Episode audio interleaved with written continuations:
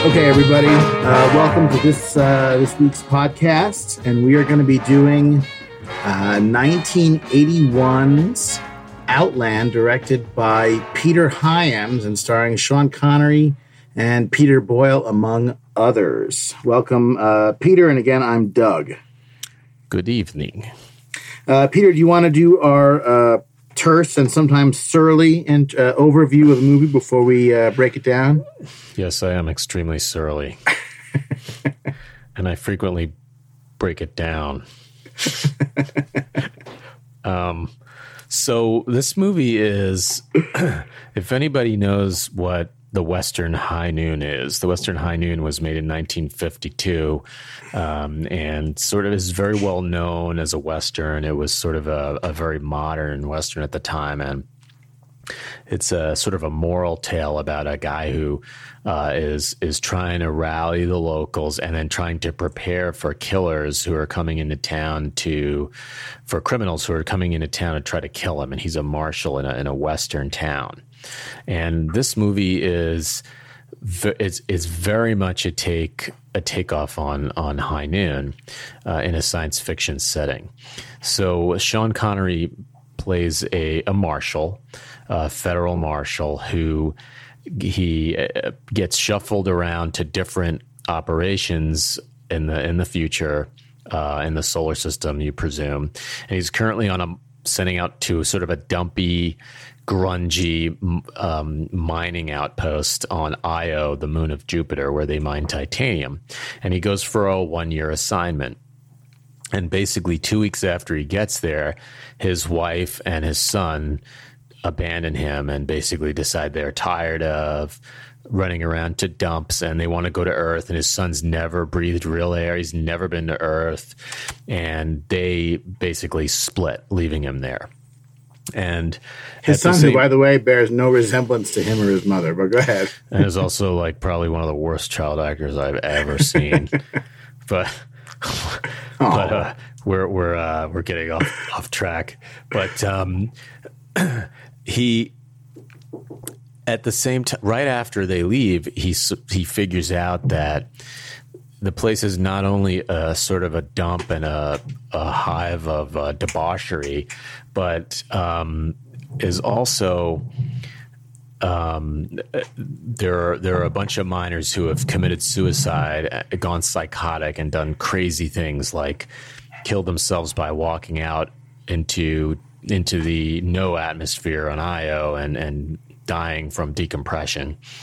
And it's happened multiple times. He figured out that it's it's sort of happened about it the last year. They've had a lot more people um, uh, kill themselves and, and sort of go nuts.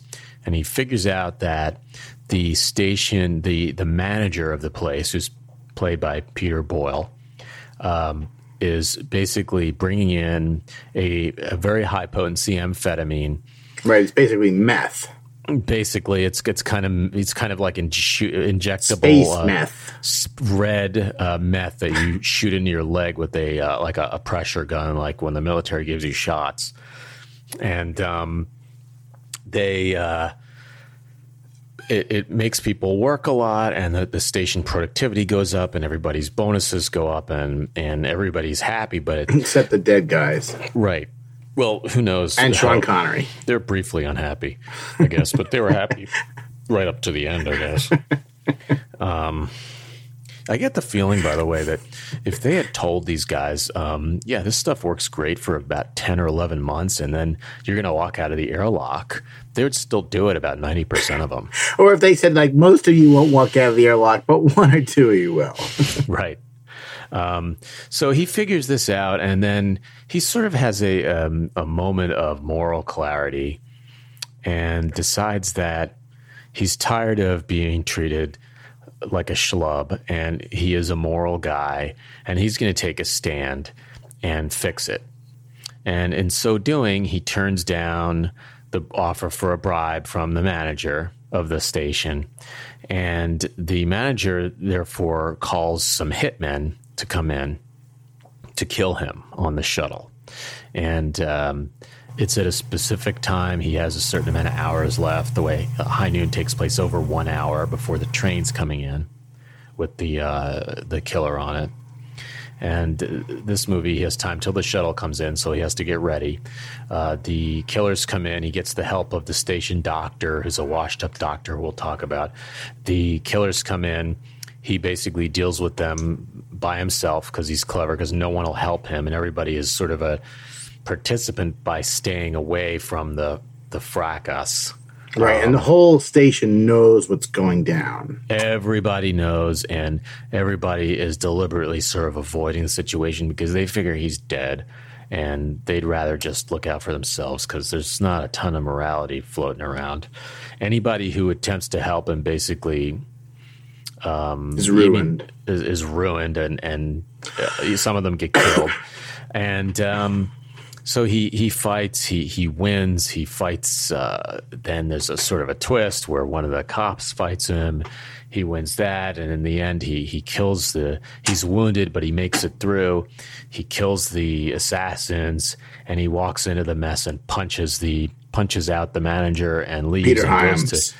Uh, right, uh, Peter Boyle, who's Sorry, Mark Peter Boyle. Sheppard. Yes, it'd Right, be bad if he punched Peter Hyams. right. Well, maybe he did, but uh, so he he yeah. So and then he he heads for the shuttle where he's going to go back to Earth with his family and basically chucks it out. And it's implied that the uh, manager of the station is is going to be either killed by the crime syndicate that um, was fronting him, or he's going to get arrested. Right, and he's- be replaced by somebody better, maybe. Right, and he's ruined.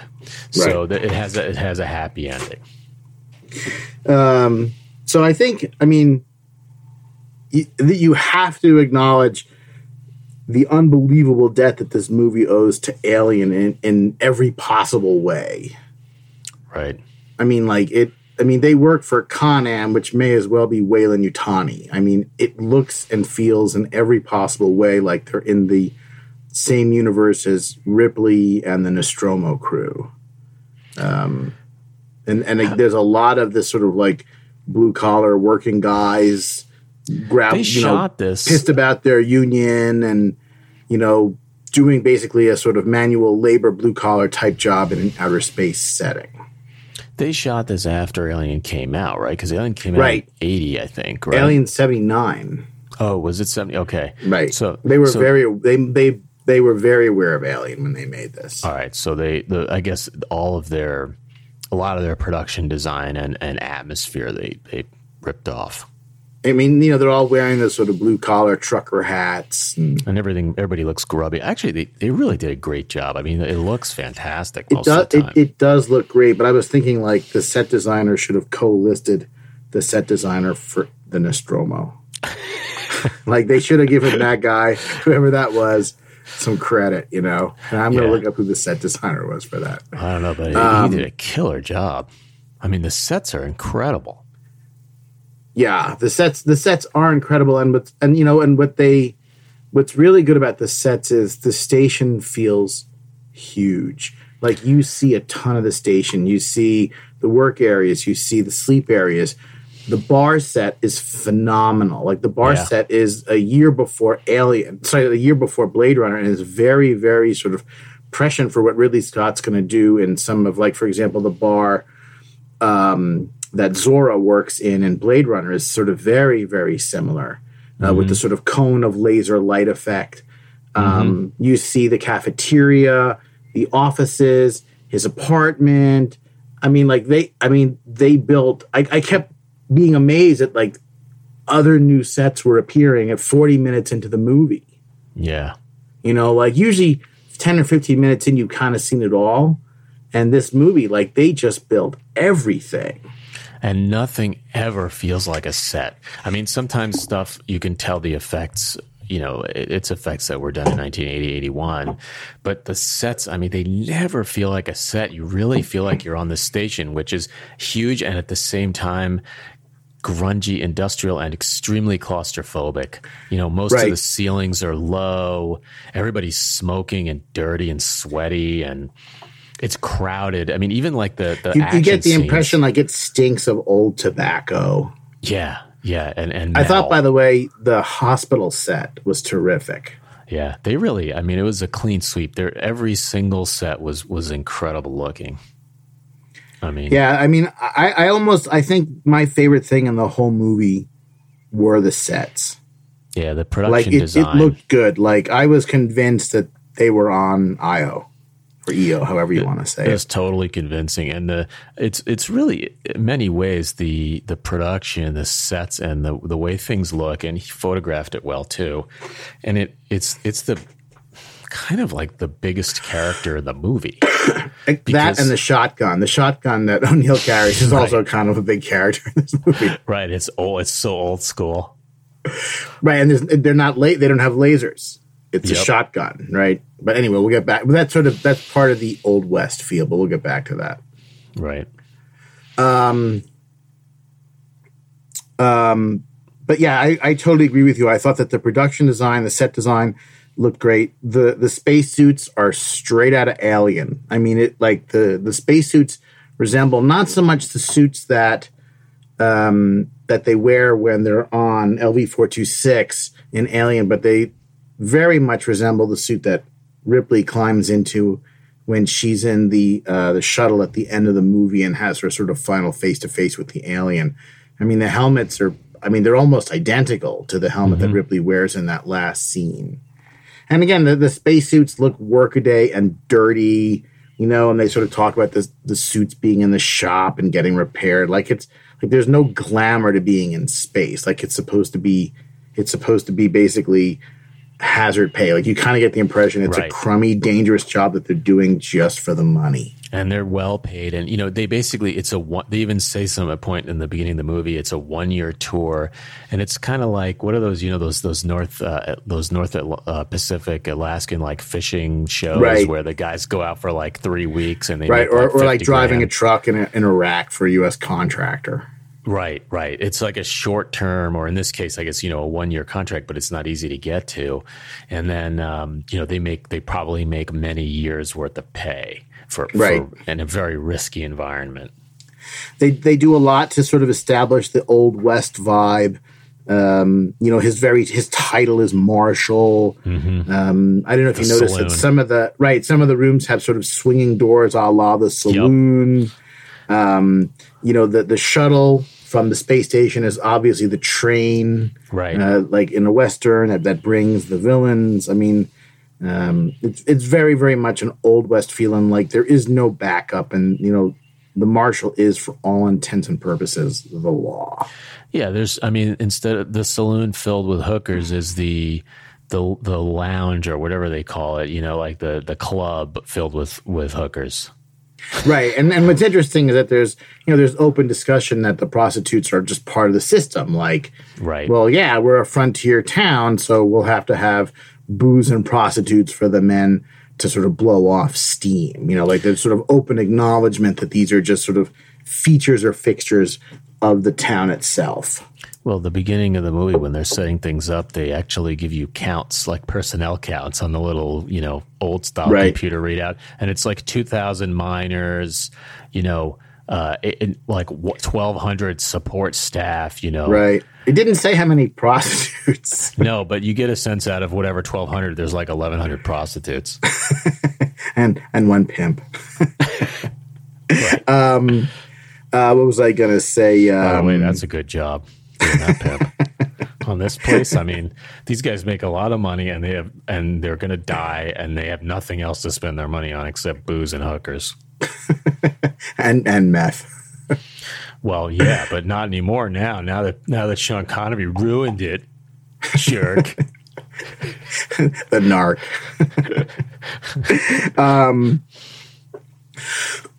one other big nod to Alien I have to mention is um, all the scenes where O'Neill interacts with his computer.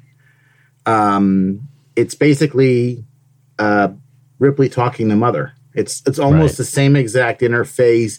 It looks and feels the same way with that sort of like, you know, like there's no GUI like asking the computer questions like show me a picture of Mr. Spada, you know? Right. And then the computer responds like he's sort of typing in full text Yeah. English, very, very much the way uh, it's done in Alien. So I, was- I'm telling you, like it's Weyland-Yutani, like the company that made Mother made their computer on uh, on the station there. Yeah, they just mother's more a little more of a anthropomorphic uh, special computer somehow. Whereas this thing, you get the No, Mother's not anthropomorphic. Mother's just a, a room with a computer. right? But they Mother looks just like it.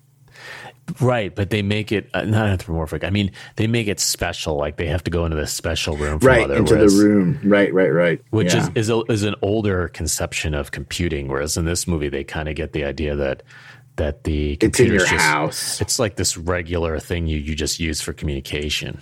Right, right. He's got it in his house. Right. Um, should we say a few words about uh, Peter Hyams? yeah. So I like I like Peter Hyams. movies. I mean, three Peter Hyams were kind of important to me when I was a kid. Uh, this movie, I'm embarrassed to admit, Capricorn one, and in a um, long time. and uh, 2010. Uh, he made some other stuff, although he's, those were kind of his big three. Um, My favorite Peter Hyams stories. I don't know if you know this story that when uh, MGM asked him to make 2010, he was very hesitant and reluctant to do it because of obviously, you know, he's following in, in Kubrick's footsteps and he, uh, you know, he, I've heard him and other versions of the story where, you know, with some trepidation, he, he called Kubrick and got the great man on the phone himself and very, very gently and with a lot of hesitation asked Kubrick if he could make a sequel to 2001, to which Kubrick basically said, Do whatever you want. I, I couldn't care less. like he was very, very surprised. And Kubrick kind of said to him, I've done everything I'm ever going to do with that. And I've long since moved on. Good luck to it. So I, I think that's an interesting story, both about Hyams and Kubrick. Right. That is. And uh and then he apparently like uh, wrote the story with Arthur C. Clarke pretty closely, the screenplay Uh, you mean for 2010? for 2010, yeah. Right, right. Um, I don't know if there's too much to say about Capricorn One. That's and it's almost its own podcast for its both its cult and its uh, good and bad value. But we can get back to that someday. Um, so I thought, and you may disagree with me. I I think you you might have liked this movie more than I did, and I will tell you, I liked it more as a kid than I did this time. And I will not lie to you, I was looking very much forward to watching again. And kind of halfway through, I was kind of, I was a little, I was kind of wondering why I liked it so much. When I was a kid, by the way, I had, I had a photo novel of this movie. Do you remember photo novels? Yeah, I remember that photo novel. I had a, I still have it. It's actually somewhere in my house here. I have an, the Outland photo novel that my mom got me when I was a kid in the hospital, so I'd have something to read. Although interesting that when I was in the hospital, my mom got me something with hookers and a lot of swear words and drug use. Yeah, well, they didn't have helicopter parents back then, man. no. um, I think, and feel free to disagree. I think Connery is totally miscast. Like he's not right for this. I don't know. Like I, I just I didn't buy him as the marshal. We've seen him in too many upstanding roles. I didn't buy that that woman and he were a couple, and I just it was hard. Like he's the dialogue portrays him as like sort of a washed up cop who's been sent to his latest terrible assignment. And like I just I had a lot of trouble buying Sean Connery in the role. Like He James doesn't seem Sikking, flawed. he he does and he's and and like his his transformation to you know from to being the hero is like I don't know it wasn't a big leap. Like they should have made him look more flawed. Like the only really bad thing you see about him is that his wife dumps him. Like James uh, Sikking who plays his his uh, soon to be strangulated partner you know he's much more convincing as a guy who's going to go along to get along and take his money and look the other way. Right.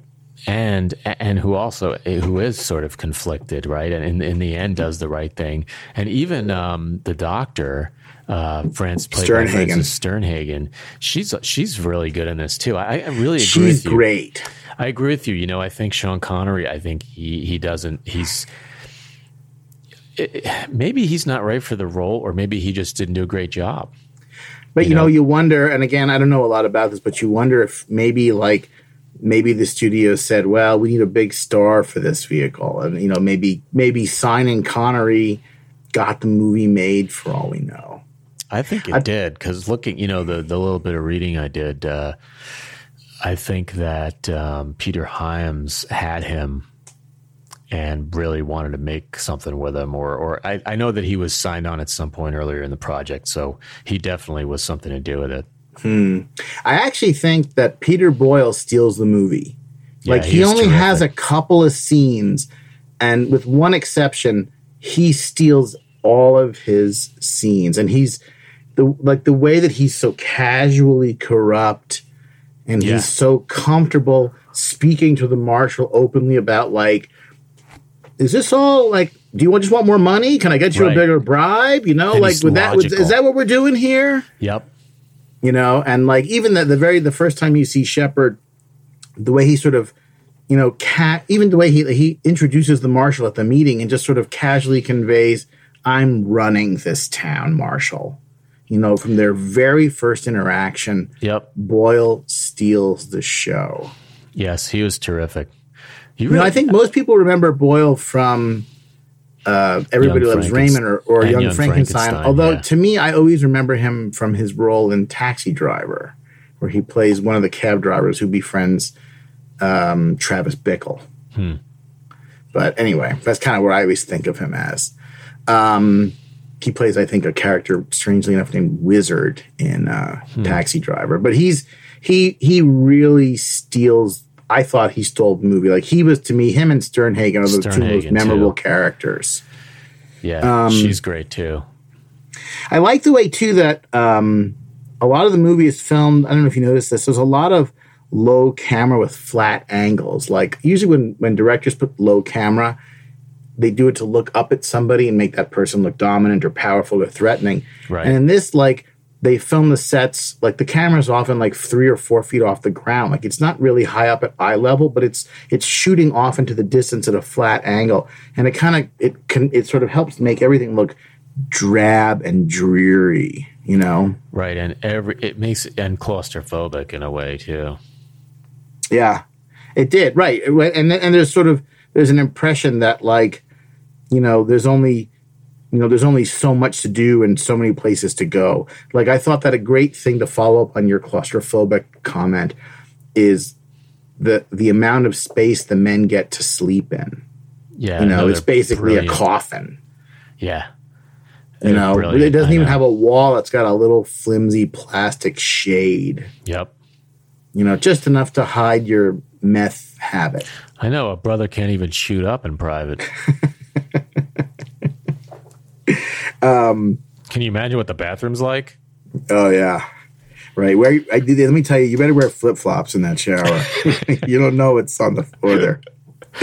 Um, I liked, by the way, space. They had space racquetball. Like, Yeah. I like the space racquetball court, Which was just as filthy as everywhere else, by the way. right? But it had lighted squares that kind of lit up and like a kind of like electronic computer board. I also liked the the sort of virtual golf game that Sheppard casually plays while he and the marshal discuss how corrupt everybody is. Right. And by the way, Sheppard's office is like the most spacious room in the entire place. right? Like, dwarfing the marshal's office. yeah, just Sheppard's Sheppard's office with his golf simulator and this kind of like it has like two or three couches like in a row and it just and it's sort of nice. I mean, nice Right. for that place. Right? Yeah, and I right he it, like it conveys, you know, like who they've made the space for. He's you know he's the eight hundred pound gorilla on Io. Right. Um, I thought that um, one of the best sequences in the whole movie is the chase where he captures Spada. Oh, it's fantastic. Uh, I, I thought that was that might have been the best scene in the whole movie because they run through all the sets and it's it it feels dangerous. Like it feels like like Spada is truly a threat, and and and the scene is long and it's incredibly violent. You know, uh, uh, Sean Connery. Uh, I mean, he gets burned, he gets slashed. You know, they're they're giving each other roundhouse punches in the cafeteria. People are getting knocked over. He sticks his know? hand in boiling water. Like Right, it- It's so well done. And not only it's seamless, like as they run through all this sets, you know, I mean, Hyams he he he did he shot it well. Yeah, he he's a good director. Well. You know, it's really well done. I mean, there's there's no hiccups. It's incredibly tense the whole time, and it and this and it's so crowded on in the place that they're constantly like running into other people and pushing right, they can't of the way. run more than a few feet. I thought the best shot, the best single shot in the whole movie comes in the middle of the chase when Spada is jumping tables. from tables to tables Yep. to tables, and the camera's right behind him. Killer. And you know, I don't know if that was a steady cam shot or not, but if it wasn't, they did a terrific job on it. Yeah. Yeah, it's so crowded that he he just he gives up and he just basically goes above everyone by running on their their Right. tabletops. I went back and I watched that shot like four times in a row, and I thought like that's that's the shot of that whole movie.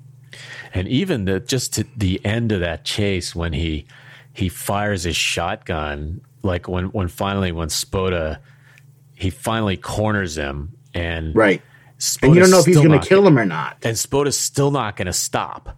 Like basically, it's life or death, and it, there there- there's such animals on this place, and stakes are so high that Spada's still going to go after it. He basically has to shoot like two or three shotgun rounds right next to him, Right. and just barely missing In, him. in very close quarters. very close quarters, and you know they make it loud, and then you know he gives one of his good lines. You know, think it over. You know, Right.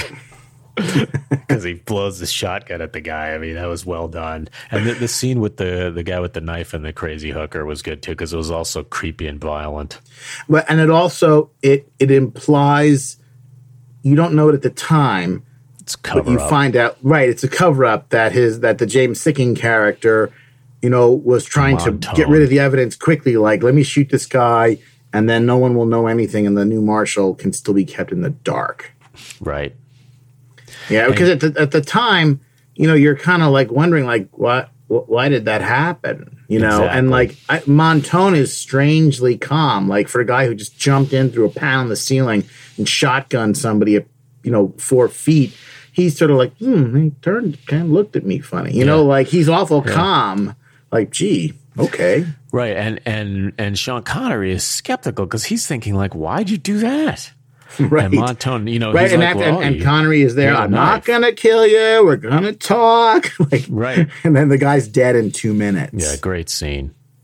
Um, but I wonder, you know, you're right. Like, let's say, you know, like for example, in in um in High Noon, Gary Cooper is really tortured and conflicted, and you know because his he he basically he was marrying a Quaker woman who's who, who literally at the beginning of the movie he gets married and then immediately hears immediately after getting married that he he has a bunch of criminals that he put away previously who are truly psychotic evil criminals are going to come back to try to kill him.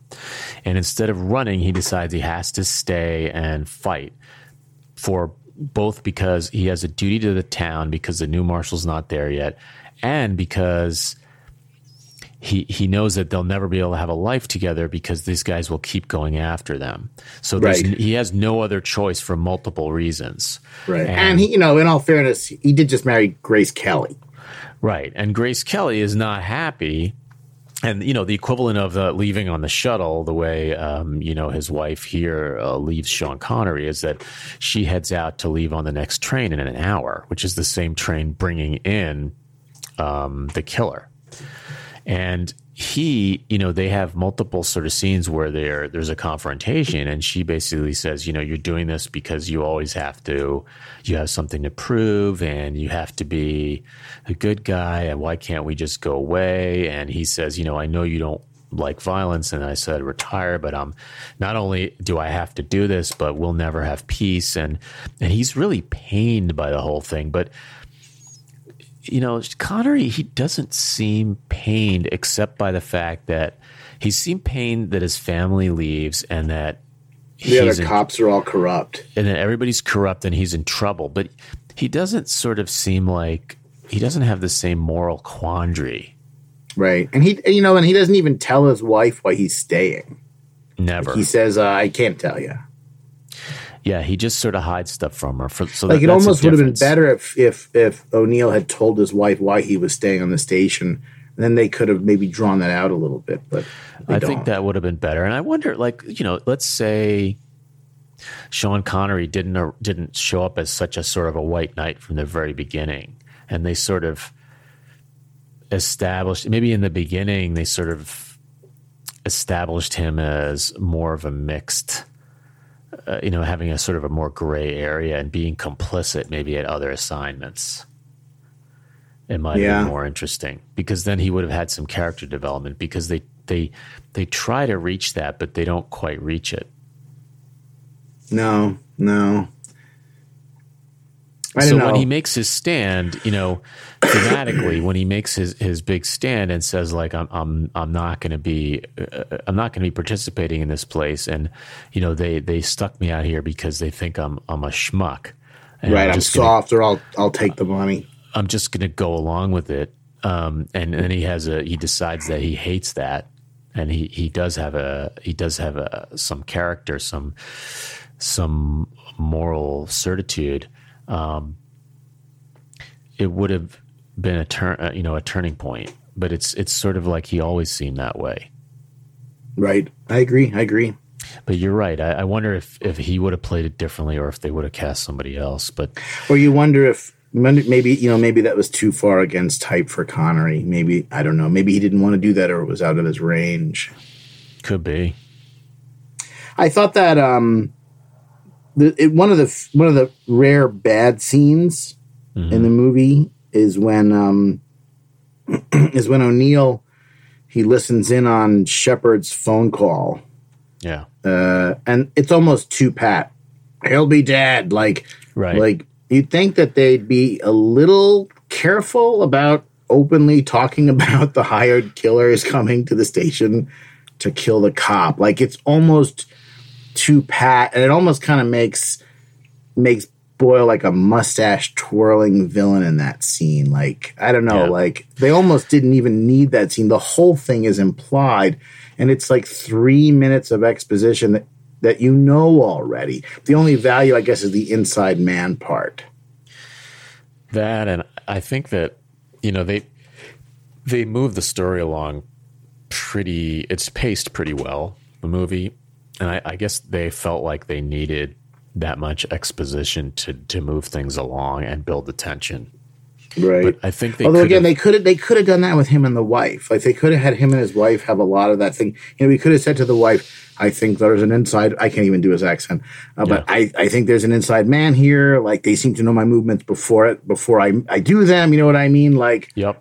They like they could have done, done it they could have done it that way. Like that scene it's the biggest clunker scene in the whole movie. It's just they didn't need it at all.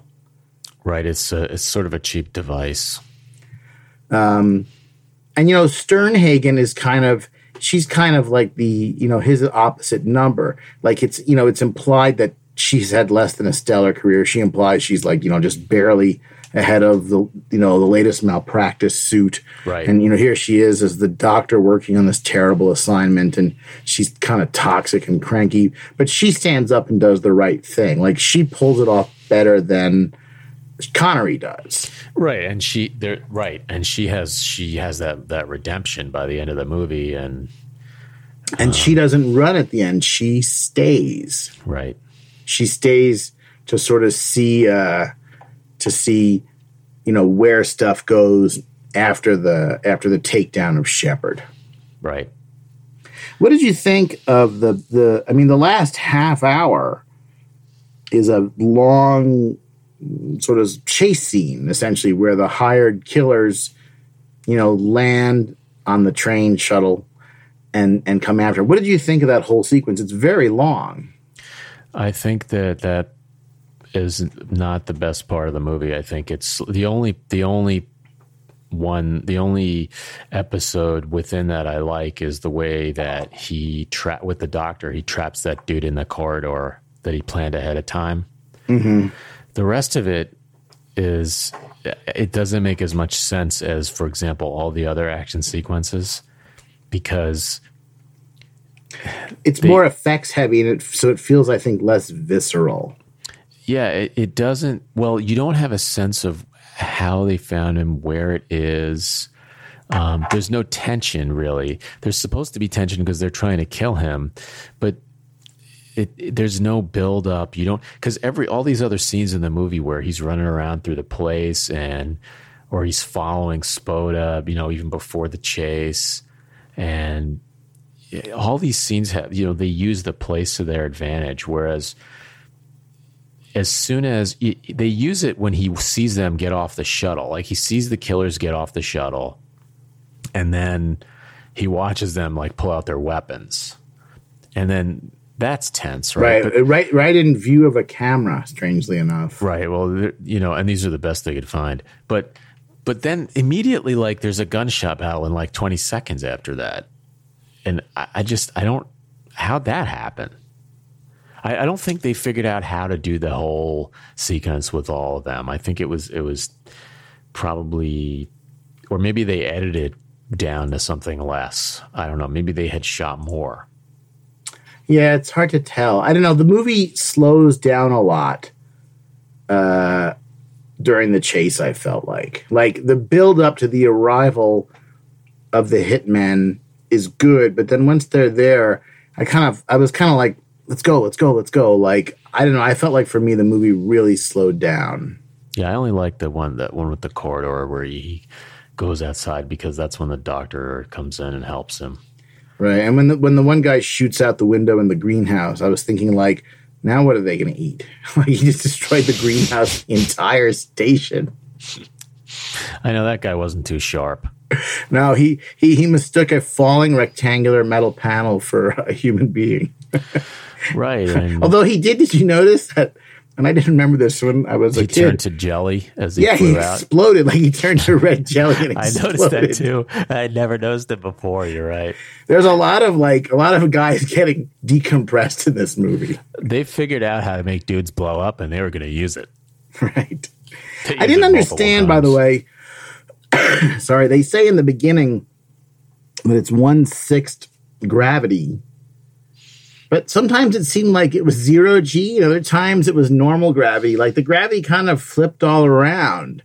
And then when Spada is killed after, you know, he gets captured, the blood drips upward. Like they kind of couldn't decide what was the gravity on this station or this moon. Like I didn't get it. Well, I, there's a sign on the window of Spada's cell that says no artificial gravity. I don't know, but and then why would you put somebody in the cell in a spacesuit? Because it's a science fiction movie, and they want to make it. Because when they they want to have the blood dripping the wrong way oh, when yeah, gets just, killed. But but it was a little bit like I don't know. It felt gratuitous. Like they did it to do it. I don't know. It was totally. I, again. I, they did. There's there's only a handful of missteps in this movie. I don't want you to feel like I'm poo pooing it, but no, I, I it, agree. Like that that scene i was it didn't make sense the only thing i liked about it was the way um you know connery goes in there to torture him because he tells them like you know at night dudes sometimes go crazy you know because they're right. floating and it's it's, it's got to be miserable they're basically just suspended in a spacesuit and there's not enough there's sensory deprivation and um, his reaction is good too you know because it, it, yeah. it, it implies once you know he immediately recognizes there's still a step ahead of me yeah. Like they got to him and they took care of him so he couldn't talk. Like he's he's behind the curve the entire movie until the end. Yep. You know, when when he symbolically, you know, gets the baddies and then punches right. uh, Sheppard, who then flies. He punches him so hard he flies backwards through the air and wrecks a table. Well, I guess that in Sheppard's little corner, they don't have artificial gravity either. Right. Yeah, it didn't maybe you're right. It didn't make sense. I don't know. Like the gravity the gravity bugged me. So here's a question. Financial considerations aside, and when I say financial considerations, meaning they wanted to make a lot of money and it was 81 and sci-fi was hot. This isn't a science fiction movie. Like this takes place in outer space, but this isn't a science fiction movie. Like there's no like this movie does not have one sci-fi concept at its heart. You know what I'm saying? Like there's no, no big concept. It, it's it's it's just a right. It's a western. They could have set this in San Francisco in 1981, and it would have worked just as well. You know what I'm saying? Like like there's no science fiction conceit to this movie. You know, you don't die when you turn 30. The replicants don't live 4 years. You know, there's no the, the force is not strong with them. Like there's it's not a sci-fi movie. It's it just it's a, it's a it's a cop movie about drugs that happens to take place in outer space. Right. The only sci-fi aspect is this is the setting, which is a huge character in the movie, but is not truly part of the plot. It's just a character.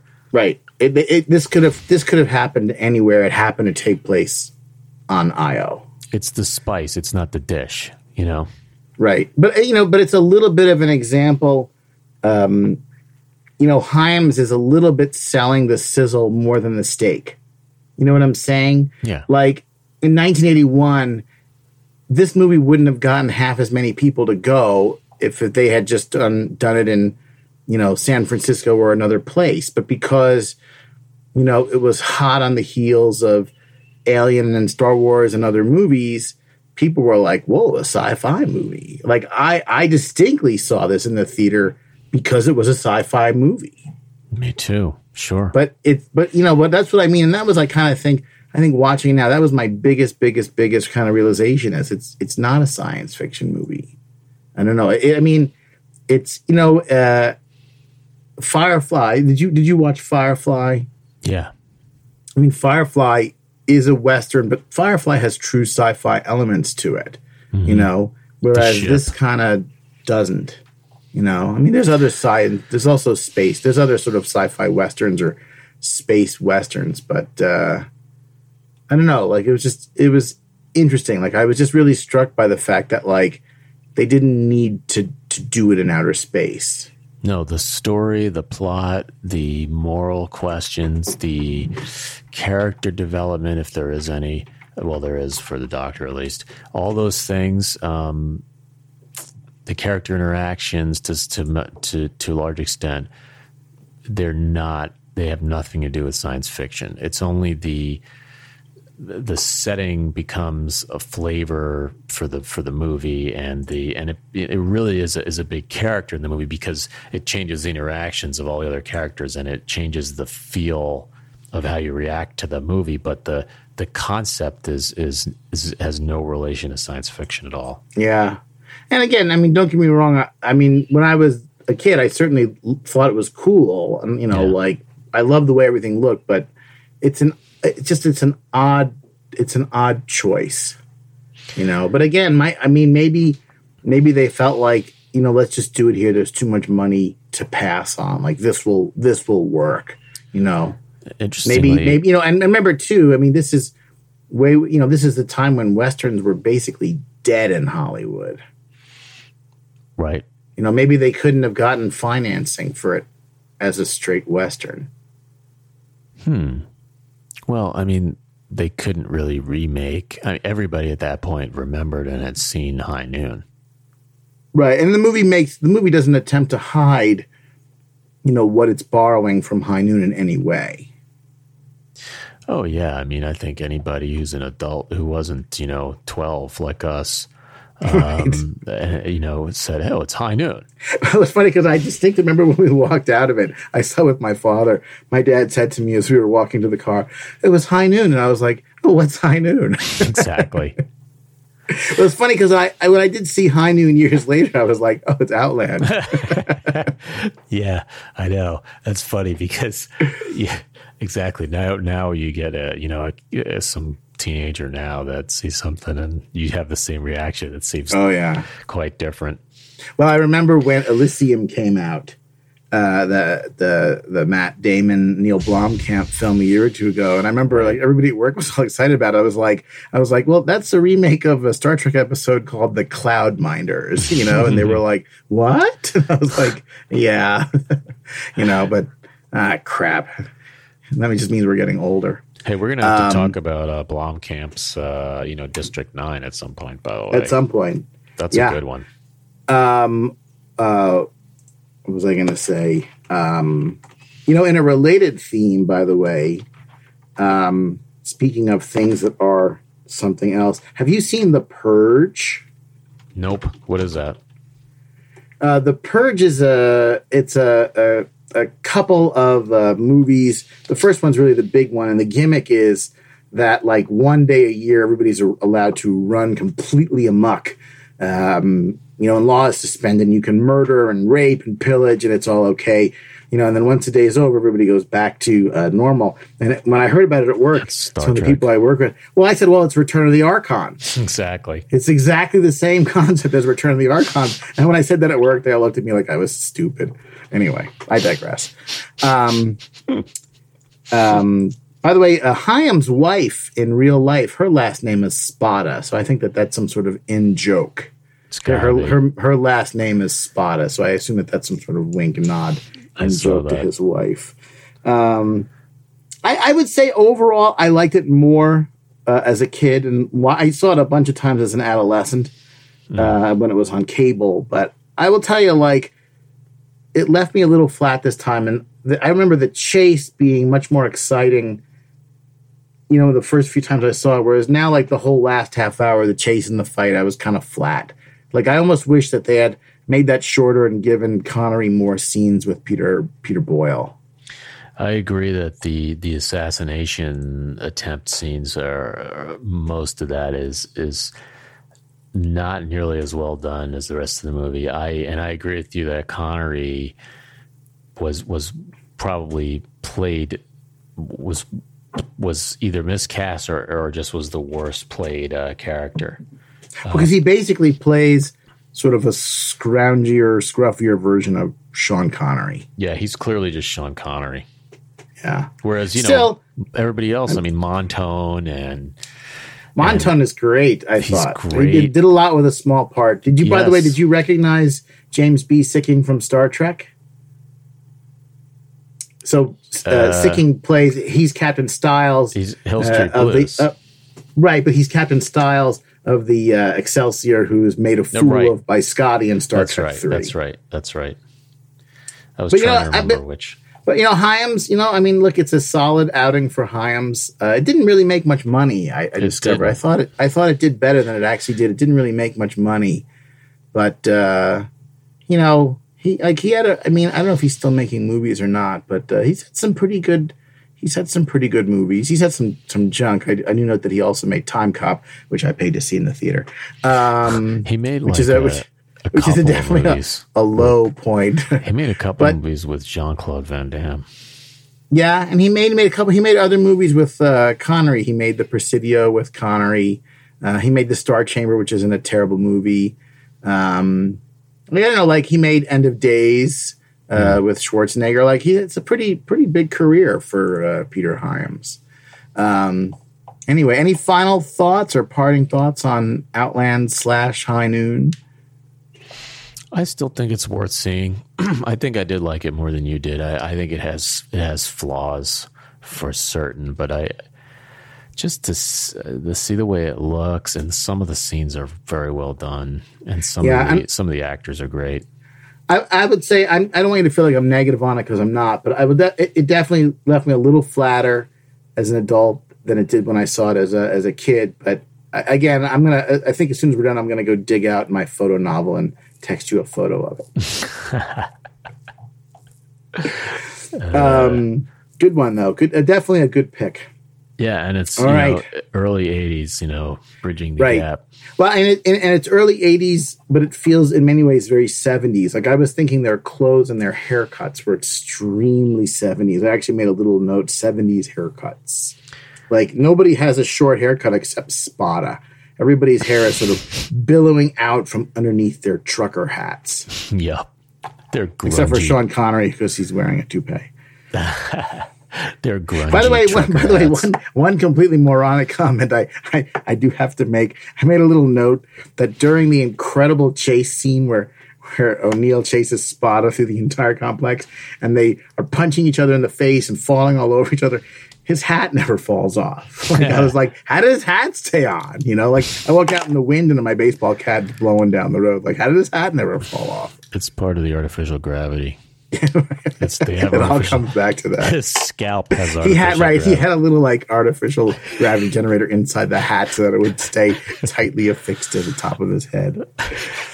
Oh my god, that's how, and that's how we're gonna end.